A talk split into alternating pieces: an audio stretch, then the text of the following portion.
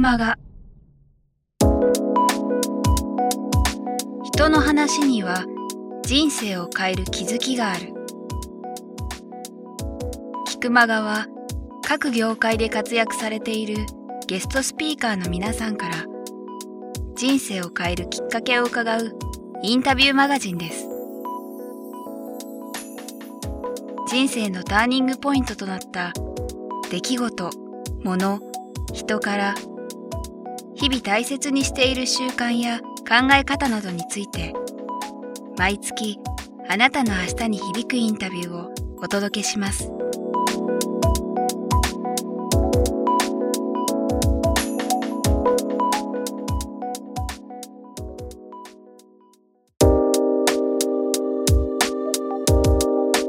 ここから少し話を変えてですね日野さんご自身にも少しいろいろ伺っていきたいなと思うんですけども、えーはい、もういくつかもう込んでお聞きしたいところあるんですけど僕が聞いてしまうと面白くないので、はい。はい、音大とかも中退されてた、武蔵野音楽大学、ね、声楽科中退ですよ。あのなのでいろんな人生を歩まれてきたんだなと思ってて、はい、改めてなんですけど、はい、やっぱりまあこの番組自体がですね、あのその方のターニングポイントをいろいろお聞きすることで、まあ、聞いてる方のいろんな人生のヒントにもできればっていうふうにそういうコンセプトでやっているので、ここまでそのハーストーリーをまあ90年立ち上げられてって、その前まででも相当いろんなターニングポイントあったと思うんですけど、えー、まずそのあたりでもし今思い浮かぶことがあればどんなものがありますか？そうですね、まあ、それこそ私歴史も長いので、まあ、ターニングポイントはいっぱいあったと思うんですけれども、はい、生まれが島根県で小さな2万5千人ぐらいの町の生まれの開業医、医者の娘です。で当時はまあなんとかお金に不自由もなく親に言われるまま育って、はい、ノートルダム精神というカソリックの女子校の寮生だったんですね、はい、もう真面目にお嬢さんして将来どうするって言った時も別に未来考えてなくて、はい、でその時に父が男なら医者、うん、女なら音楽家にさせたいと。それ僕の夢だったと言われてなんとなく音大に行ってしまった。あなんとなくはい、だそこまでは、あまりその人生が波乱ではなかったですよね、まあ、ただ実はあのプロフィールを知ってる方にはよく言うんですけども、はい、大学に入るまでの私のターニングポイントは、はい、後に大きく影響してくるんですけど小学校5年生の時に私胃に穴が開いて学校の授業中に。はいであの吐血しまして、まあ、やっぱりまず大病ですよね。小学生、なかなか、ね、そうですね。あの今でいう成人病の十二指腸潰瘍と胃潰瘍なんですよ。ストレスとか？何なんですかね。酒飲んでたわけじゃないのにね。なんか当分あの、まあ、父医者だったってこともありますけど、はい、島根県最年少の胃潰瘍。何のレッテルですか？みたいな、ね、そうです。で小学校の学校だったので、はい、先生方も飛んできた時には盲腸だって叫ばれたのをすごく覚えていてで、まあ、実家に連れて病院だから連れ帰られた時に、まあ、やっぱり父が医者だったってことがまずすごく大きくて、はい、実は死んでいたと言われています。はい まあ状況が特別扱いですぐ判断ができた時に盲腸ではなくてこれは内臓に何か大きなことが起こってい。るということから、すぐ大病院に搬送されて回復手術をして小学校5年生の時に糸十二指腸を切除するんですね。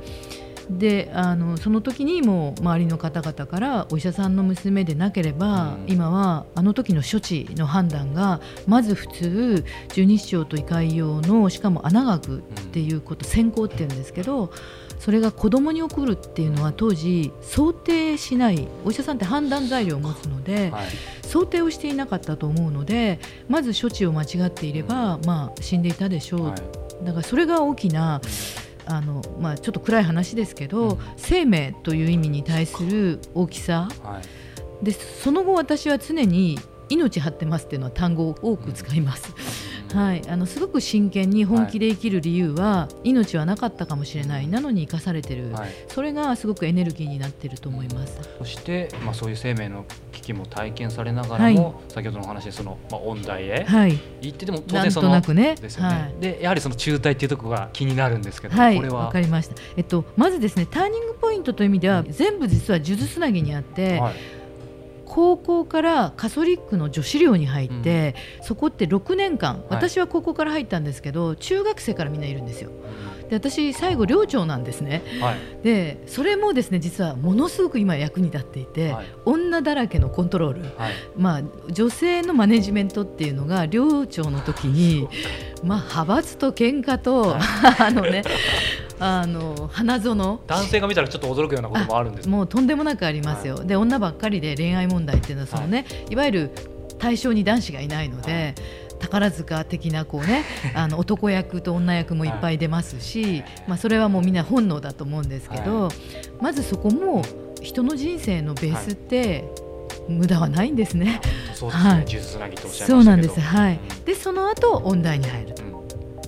初めて目覚めるんですけど、はい、このターニングポイントは実は両親の離婚です。離婚。はい、でその時まで私は、まあ、高校に女子寮にいたので両親がその不仲で離婚をする準備をしてたことを知らない、はい、で親にとってのいい子、将来どうしたいって言われてもパパがいいというところに行った、はい、だから自分の意思でものを考えてなかった。で初めて東京でも埼玉の奥武蔵野台っていうのは武士というですね、はい、12年生は山奥なんですけど、またそこの寮になった時に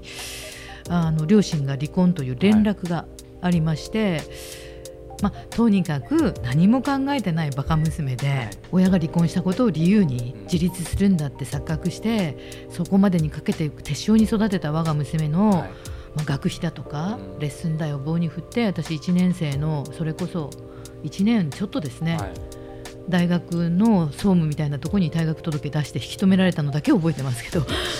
はい、引き止めますよね。はい、でも両親には秘密でした。あ、秘密ですか？はい、もう記憶ないです。消えました。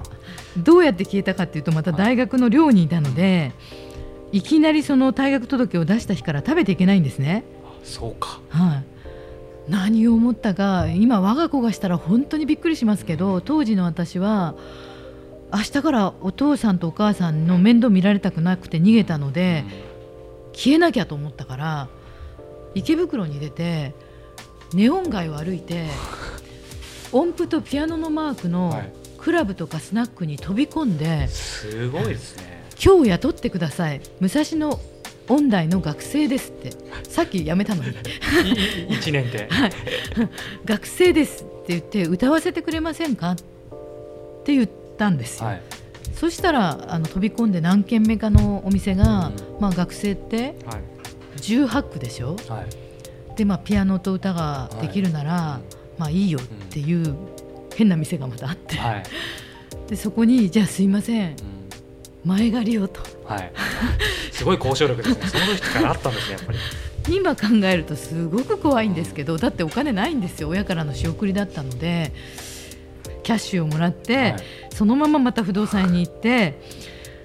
安くて、ピアノが置かせてもらえるところ、うん、当時でいう電子ピアノみたいなものを買って、練習しないとお店で食べていけないので、カーテンなく、夜になったら電気はつけない。なぜなら丸めになるから。で机がないので、はい、みかん箱の段ボールを、うん、今の子が聞いたらびっくりしますけど八百屋さんからもらってきてすごいですね。絵に描いたような本当にそういう人がいるのかみたいな。もう木の実木のままの量にあった服を詰め、うん、1個ひっくり返してテーブルにしてご飯食べました、はい、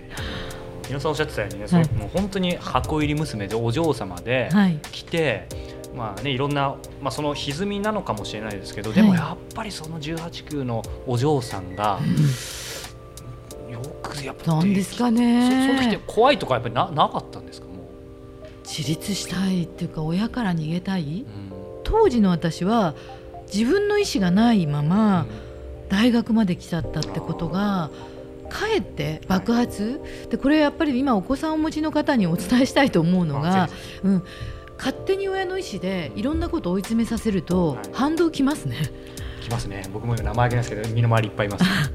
あの良かれと思ってすることが結局逃げたいとか、うん、押さえつけたほど反動も大きいんですよ。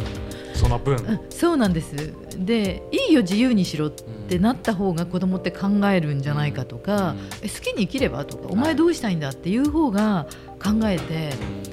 まあ意見としては言ってもいいとかね、なんですけど当時の私はなんか考える暇もなく18まで来てさらになんか親が離婚して母が泣いて電話してきた時に大人があれだけ正しいと言って私を言ってきたあんたたち何と。基盤が崩れた。40歳ぐらいの人が泣いて電話してくるわけと思った時に私嫌だと、うん、やるなら今みたいな。そうか。その時ね、うん、でそれだけこう箱入りだったんです逆に箱に収められてたことが飛び出しちゃったなんかこうねびっくり箱、はい、ギュッてやったらボンと出るじゃないですか、はい、そのエネルギーだと思います。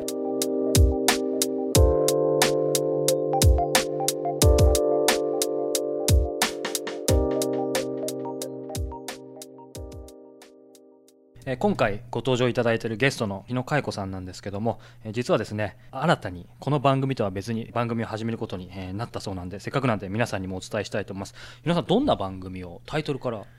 カエネの仕事と恋愛の法則。いいでしょう。いいですね。この僕の今インタビューした番組でもいろんなね 話聞いてますけど、はい、なんかそこからさらに楽しくなりそうな感じですけど。はいそうですね。あの仕事と本当に男女の